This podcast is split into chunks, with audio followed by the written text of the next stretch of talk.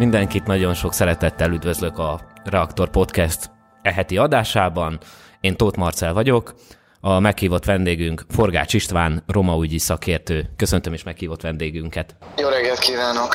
Ön szerint van-e illetve érje megkülönböztetés a mindennapokban a cigányokat, illetve rosszabb esélyekkel indul-e valaki például egy állásinterjún, csak azért, csak a származása miatt? Hát ez egy nagyon-nagyon egyszerű kérdés, és erre nem lehet egyszerű választ adni. Az biztos, hogy ma Magyarországon még mindig van egyértelműen hátrányos megkülönböztetés, tehát nagyon nehéz olyan cigány közösségben olyan cigány embert találni, aki legalább a saját környezetében vagy saját maga ne tapasztalt volna meg bármikor valamilyen hátrányos megkülönböztetést. Itt igazából ennek a mértéke, a formája az, ami érdekes lehet, illetve tendenciákat kellene vizsgálni. Én magam azt gondolom, hogy ez mondjuk az elmúlt 6-8-10 esztendőben egyértelműen visszaszorulóban volt, de ettől függetlenül lehetnek olyan térségek, ahol az ott élők ezt nem feltétlenül így élik meg. Általánosan nagyon nehéz megállapításokat tenni, hogy kevesebb megkülönböztetés érje most a cigányokat Magyarországon, mint korábban.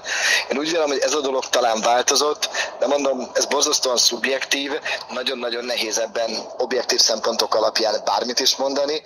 Én a saját megítélésem szerint cigányemberként, vagy azokban a közegekben, környezetekben, ahol én mozgok, dolgozom, ott megnőtt azoknak a visszajelzéseknek a száma az elmúlt évek során, amelyekben sokan, vagy egyre többen érzik úgy, hogy talán ez a dolog visszaszorulóban van.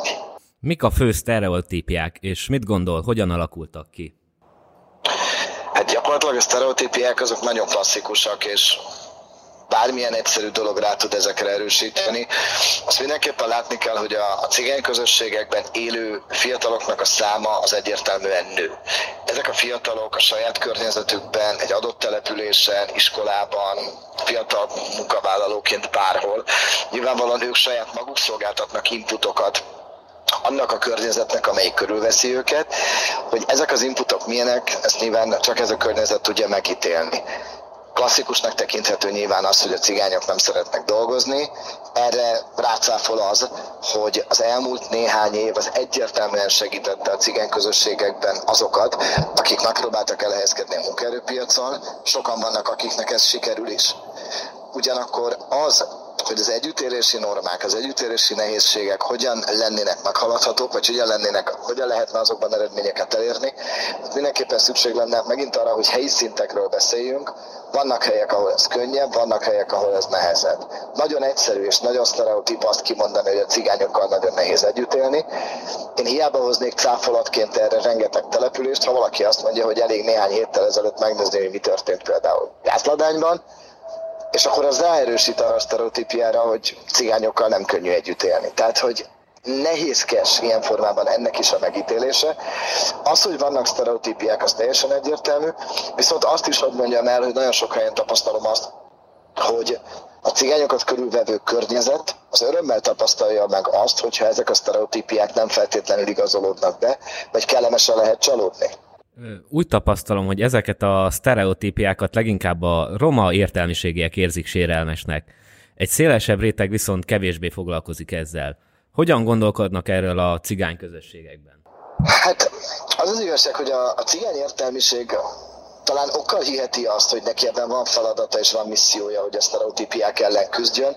Ebből adódóan érezheti és gondolhatja azt, hogy uh, ezek fontos dolgok, és ezeket folyamatosan a közbeszédbe, a közgondolkodásba kell hozni, már mint a sztereotípiák elleni küzdelmet. De azt gondolom, hogy ez, ez ilyen formában valóban egy vállalható feladat az ő részükről. Ugyanakkor a mindennapok szintjén lehetséges, hogy valóban van rengeteg olyan cigány közösség, ahol ezzel kevesebbet foglalkoznak, vagy, ami is ennél még érdekesebb, Számos olyan cigány közösség van ma már, ahol egyébként nem a sztereotípiák ellen küzdenek, hanem megpróbálnak az adott közösségek az esetleg az ő közösségükben meglévő egyes jelenségekre, sztereotípiákat erősítő jelenségekre úgy reagálni, hogy saját maguk próbálnak megtenni azért, hogy ezek ne legyenek minden esetben, és a közösség minden tagjára vonatkozóan általánosíthatók. Ez szerintem legalább annyira szükséges, vagy legalább annyira segít, mint amikor értelmiségiek úgy gondolják, hogy a társadalom egészét kellene érzékenyíteni ebben a témakörben. Sőt, lehet, hogy esetleg ez eredményesebb is tud lenni, mert ezzel a helyi közösségekben tudnak a többségi társadalom számára közvetlen hatást kifejteni az ezekben a közösségekben élő cigány emberek, ami könnyebben megérthető, könnyebben feldolgozható, és hosszabb távon kínálhat elfogadást, befogadást, könnyebb együttélést. Az integráció vagy asszimiláció mindig érzékeny kérdés. Ön milyen utat tart kívánatosnak a romák számára? Erősebb integrációt vagy nagyobb önállóságot? Én azt gondolom, hogy nem kell félteni a cigány közösségeket az önállóságtól, de előtte el kellene oda jutni, hogy az önállóságot sikerüljön ezeknek a közösségeknek jól értelmezniük. Tehát, hogyha a közösség saját maga a saját érdekeit meg tudja fogalmazni, és ennek érdekében próbál meg saját maga cselekedni, és nem feltétlenül csak a külső segítséget várni, akkor ez a fajta önállóság, ez egy konstruktív önállóságot fog jelenteni. Sokan vannak, főleg akik szélsőségesebben gondolkodnak, akik attól fél beszélnek, hogy ha a cigány közösségek olyan öntudatra ébrednek, ami a társadalomból való kilépésüket hozná magával, akkor az egy veszélyes dolog, és itt beszélnek cigány nacionalizmusról, meg bármi egyebekről. Én ettől annyira nem tartok, én úgy vélem, hogy a cigány közösségek többségét el lehet oda juttatni, saját önálló identitást, saját helyben meglévő önállóságot úgy tudjanak megfogalmazni, hogy abban konstruktivitás szülessen, és megpróbáljanak tenni saját magukért. Ha ez előmozdítható, az mindenképpen egy jó dolog. Az asszimiláció nem értelmezhető uh, szerintem 30-40-50 ezer fős települési szintek alatt, pont abból adódóan, hogy az asszimilációhoz nagyvárosi környezet kell befogadó közekkel, olyan uh, sémák, protokollok, életkörülmények biztosítása, megtalálása, amelyek könnyebbé teszik az asszimilálódni vágyó embernek az asszimilációt. Ez kisebb közösségekben nem lehetséges, mert a helyi cigány közösség ha ki is veti magából azt, aki teljes mértékig meg akarja tagadni a cigányságát és fel akar róladni a többségi társadalomban, az nem biztos, hogy a többségi társadalomban valóban megtalálja azt, ami neki ezt az asszimilációt fel tudná kínálni. Az a gond, hogy ebben a dologban integráció, asszimiláció, felzárkózás, nagyon sok a fogalmi zavar, nagyon sokan sokféleképpen értelmezik ezeket a dolgokat, és ez is gátja bizonyos tekintetben annak, hogy egyes fejlesztési programokhoz milyen célokat kellene hozzárendelni. Az asszimiláció azért sem nagyon működik, mert a rasszjegyekből, bármi egyéből adódóan a többségi társadalom nem is nagyon várja el azt, az én megítélésem szerint, hogy cigány emberek tízezrei, százezrei adják fel a, az etnikai identitásukat egyik napról a másikra, és próbáljanak meg eltűnni, beolvadni a többségi társadalomba. Ez ilyen formában nyilván nem történhet meg, és sokkal inkább bíznék abban, hogy a nagyobb településeken a az integráció fogalmát jól értelmező cigány közösségből érkező emberek, azok úgy tudnak a saját cigány közösségük részei maradni, hogy közben szabad átjárásuk van a többségi társadalom által megélt helyi viszonyok közé is, úgyhogy egyébként a különbözőség az senkit nem zavar, vagy senkit nem bánt. Ha ez előmozdítható, akkor az mindenképpen egy jó dolog, illetve nagyon-nagyon fontos még az is, hogy ennek egyfajta húzó ereje kellene, hogy legyen a, a helyben meglévő közösség irányába. Hadd hozzak egy nagyon konkrét példát. 40 év fölötti cigányasszony, aki leérettségizik, éjszakai műszakban uh, árván maradt gyerekekkel foglalkozik, helyi közösségben segít, helyi roma közösséget próbál előre felevezetni.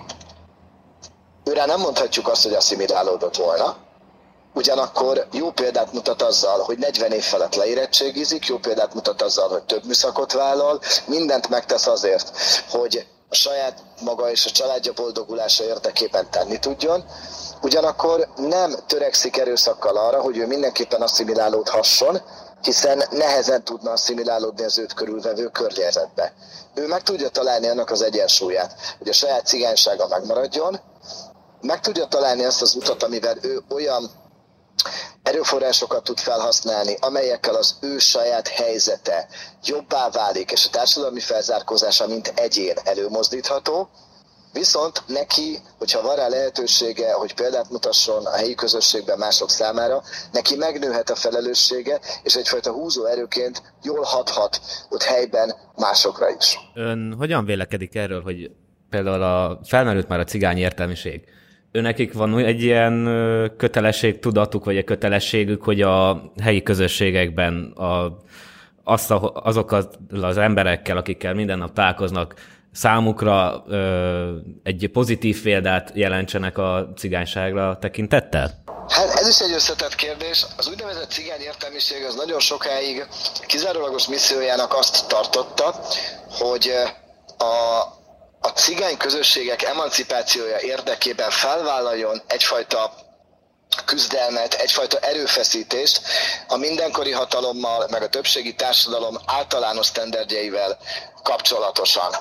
Tehát, hogy ebben benne volt az, hogy a mindenkori cigány értelmiség legyen ez 100-150-200 ember, úgy gondolta, úgy érezte, hogy nagy rendszereket kell megváltoztatnia, és ehhez kimondottan magas szinteken és kimondottan általánosítva próbált meg előmozdítani folyamatokat, dolgokat.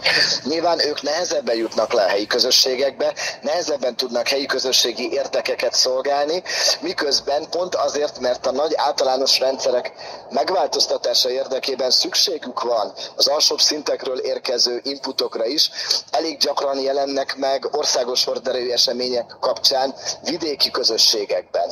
Ilyen formában nekik bármilyen helyben történik egyfajta eszköz ahhoz, hogy az országos vagy magasabb szinteken megváltoztatni kívánt folyamatokat, tehát, megváltoz, tehát változást előmozdítani kívánó folyamatokat próbálják meg gyorsítani vagy erősíteni.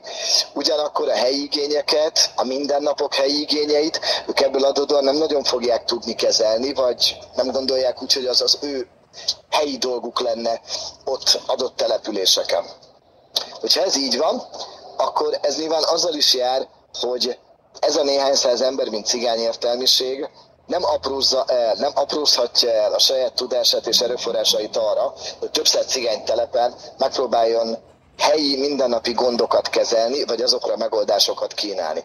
Ebből adódóan én nem is várom el ettől a cigány értelmiségtől, hogy helyi szintű közösségi érdekeket próbáljon meg a mindennapok során segíteni. Ugyanakkor azt megfogalmazhatom, hogy én örömmel venném azt, hogyha a nagy rendszerek és az általános gondolkodásmód átalakításának a szándéka mellett esetleg felmerülhetne az, hogy mik lehetnek azok a dolgok, amelyek a cigány közösségekben is megjeleníthető tudatosabb gondolkodásmód elérése érdekében felvállalható feladatok lennének, vagy ha behoznánk a közbeszédbe, a közgondolkodásba azt, hogy nem szabad egységesen gondolkodni a hazai cigányságról, hanem helyi cigány közösségek jó vagy rossz gyakorlatait kellene folyamatosan magunk előtt látni, és azokra reflektálni, hogy azokat hogyan kellene máshol is megjeleníteni, vagy éppenséggel tenni azért, hogy más helyeken azok ne legyenek követendő rossz példák. Az elmúlt évtizedekben mik voltak azok a programok, amik a legjobban szolgálták a cigányság és mik voltak azok, amik a legkevésbé? Hát ez is egy olyan örök kérdés, amiben nagyon nehéz bárkit bármiről meggyőzni. Azt gondolom, hogy az első borzasztóan fontos uh, alapvetés az az volt, amikor amikor lezajlott az a küzdelem, hogy lehet-e csak segélyalapú szociális típusú, kulturális önazonosságot erősítő felzárkózás politikával eredményt elérni, vagy mindenáron a munkába kényszerítés, mindenáron a helyi közösségekben való normákhoz való igazodásnak az elvárása, illetve egyfajta, egyfajta rendpárti hozzáállás segíthet-e valójában azon, hogy mi történjen a cigány közösségekben. Ez két különböző megközelítés. Nyilván a, a, a baloldali kormányok azok könnyebben fordultak abba az irányba, hogy ezek a közösségek rengeteg tehetetlenség mellett elsősorban külső támogatásra szorulnak, ebből adódóan a kulturális özonozottságuk megerősítése, elsősorban a segély alapú támogatás, elsősorban a deprivált helyzetekből való való segítés, támogatás, kiemelés lenne az, ami egy első lépés lenne ahhoz, hogy ezek a közösségek tudjanak valamire jutni. A másik megközelítés viszont azt mondta, hogy ha felkínálok olyan eszközöket, erőforrásokat, amelyek alapján önállóan is képesek lehetnek a gazdasági alapú társadalmi felzárkózás részévé válni, akkor nézzük meg, hogy ez hogyan miképpen vezet eredményre. Az elmúlt tíz esztendő az elsősorban ennek az utóbbi megközelítésnek kínált teret, különböző eszközöket, illetve próbálta a közbeszédben, a közgondolkodásban, akár rajtam keresztül is ezt az egész kérdést olyanná tenni, hogy ne csak fekete-fehér megközelítés legyen, egy munkahelyet segély, hanem lássuk, értsük meg azt, hogy a gazdasági alapú társadalmi felzárkózás az egyszerre szolgál rengeteg érdeket, helyben a cigány közösségét, a cigány emberét, a település érdekét, a megye érdekét, sőt, az egész ország érdekét. Ehhez viszont szükség van arra, hogy a meglévő nagy rendszerekben olyan feltételek álljanak rendelkezésre, amelyekkel ezek az emberek a gazdaság alapú társadalmi felzárkózás részévé tudnak válni. Nagyon konkrét példát hadd mondjak, ha a hazai szakképzés fejlesztése segít abban, hogy egészen fiatalkorban cigány fiatalok munkába tudjanak állni, akkor az mindenképpen egy komoly segítség, és ennek nincs etnikai színezete. Ha a kormányfő azt mondja, hogy 25 év alatt január 1-től nem kell adót fizetni, akkor szakképzett cigány fiatalok nagyon nagy számban kerülnek sokkal kedvezőbb helyzetbe, mint ahogyan egyébként korábban voltak. Tehát ez mindenféleképpen segítség. Ha van ingyen étkezés, ha van ingyen iskolai tankönyv, az továbbra is mind-mind-mind olyan eszköz, amelyek etnicizálás nélkül, tehát anélkül, hogy kimondanánk, hogy ezek a cigányokat segítenék, ezek általában próbálnak segíteni, de mégis tudjuk azt, hogy ezek komoly segítséget kínálhatnak, elsősorban a 25 év alatt a cigány korosztálynak arra, hogy majd a későbbiekben a lehető legkorábban és a lehető legszükségesebb szakmák megszerzésével elhelyezkedjenek a munkaerőpiacon. Emellett nyilván nem lehet figyelmen kívül hagyni azt, hogy van igazság abban is, hogy mások úgy vélik, hogy képessé kell tenni ezeket a közösségeket arra, hogy olyan fiatalokat tudjanak kibocsátani magukból, akik megfelelnek ezeknek az elvárásoknak, és például a családi pótlék bármilyen formában való megemelése, mint jelen pillanatban az egyik legaktuálisabb vitakérdés, az úgy vélem, hogy érdemes arra, hogy erről vitatkozzunk, Ugyanakkor nem lehet kizárólagosan a családi pótlékemelés vagy az alapjövedelem bevezetésének a gondolata egyfajta megoldást kínáló folyamat, vagy egyfajta megoldási javaslat. Én abban hiszek, hogy ha hosszú távon próbálok meg felzárkóztatni embereket, akkor ahhoz olyan tudásképességeket kell adnom a számukra, amelyek hosszú távon használhatók és megtarthatók. Ön hogyan látja, milyen hatással volt a járvány a cigányságra? Ha volt így ö, olyan hatása, ami miatt a cigányok például máshogy, ö, ahogy máshogyan érintette a cigányságot, mint bárki mást? Hát a cigány közösségek főleg vidéken, főleg a gazdaságilag nehezebb helyzetben lévő térségekben sokkal zártabbak mint egyébként a nem cigány közösségek. Ez azt jelenti, hogy egy járványhelyzet az azt hozza magával, hogy az ott megjelenő vélemények, ott megjelenő bármilyen megítélése a járványnak, az sokkal erősebben marad bent a közösség egészében, mint mondjuk a többségi társadalomban. Ebből adódóan nehezebb is azt megváltoztatni. Tehát egy cigány közösségben egy komoly véleményvezér úgy gondolkodik, hogy a koronavírus az nem hat a cigányokra, és nem kell tőle félni, akkor nagyon sokan úgy vélik, hogy ettől egyáltalán nem kell tartaniuk. Ha valahol valaki, egy roma vezető úgy gondolkodik, hogy már pedig nem fog regisztrálni, és nem kéri a vakcinát, akkor nagyon sokan fogják őt helyben követni, mert ez tűnik az egyszerűbb megoldásnak, mindenféle változástól tartanak ezek a közösségek, úgy gondolják, hogy nincsenek rá felkészítve, úgy gondolják, hogy nem kapnak elég segítséget és információt ahhoz, hogy ők el tudják dönteni, hogy mi a jó a számukra. Ebből adódóan az inkább a nem cselekvés irányába fordulnak, ami pont egy ilyen járványhelyzetben sajnos magával hozza azt, hogy nagyon sok településen későn eszmélnek ezekben a közösségekben az emberek, és tragédiák kellenek ahhoz, hogy a közösség hirtelen megijedjen, és úgy gondolja, hogy neki pedig most aztán segítségre van szüksége, de akkor azonnal. Nyilván azzal is tisztában kell lenni, hogy a regisztrációhoz elsősorban elektronikus technikai eszközök, feltételek kellettek. Ezek sem teljes mértékig olyanok, amik ne lennének meg minden egyes cigány közösségben, tehát nem mondhatjuk azt, hogy, hogy, hogy ez ne, lehet, tehát ne lehetne orvosolni ezt. Ugyanakkor mégis az van, hogy ahhoz, hogy tudatosabban álljanak hozzá a közösségek bármilyen komolyabb járványhoz, problémához, egészségügyi nehézséghez, az az kell, hogy helyben az a fajta gondolkodásmód ne csak megjelenjen, hanem erős is tudjon maradni, ami az egész közösséget tudja jó reakciókra sarkalni. Ha ezek nem történnek meg, akkor mindenképpen kell a kívülről jövő segítség. Konkrét példát hadd mondjak, A Tiszabura településen kimondottan magas a cigány közösségből érkezőknek az aránya, gyakorlatilag egy cigány településről kell beszélnünk.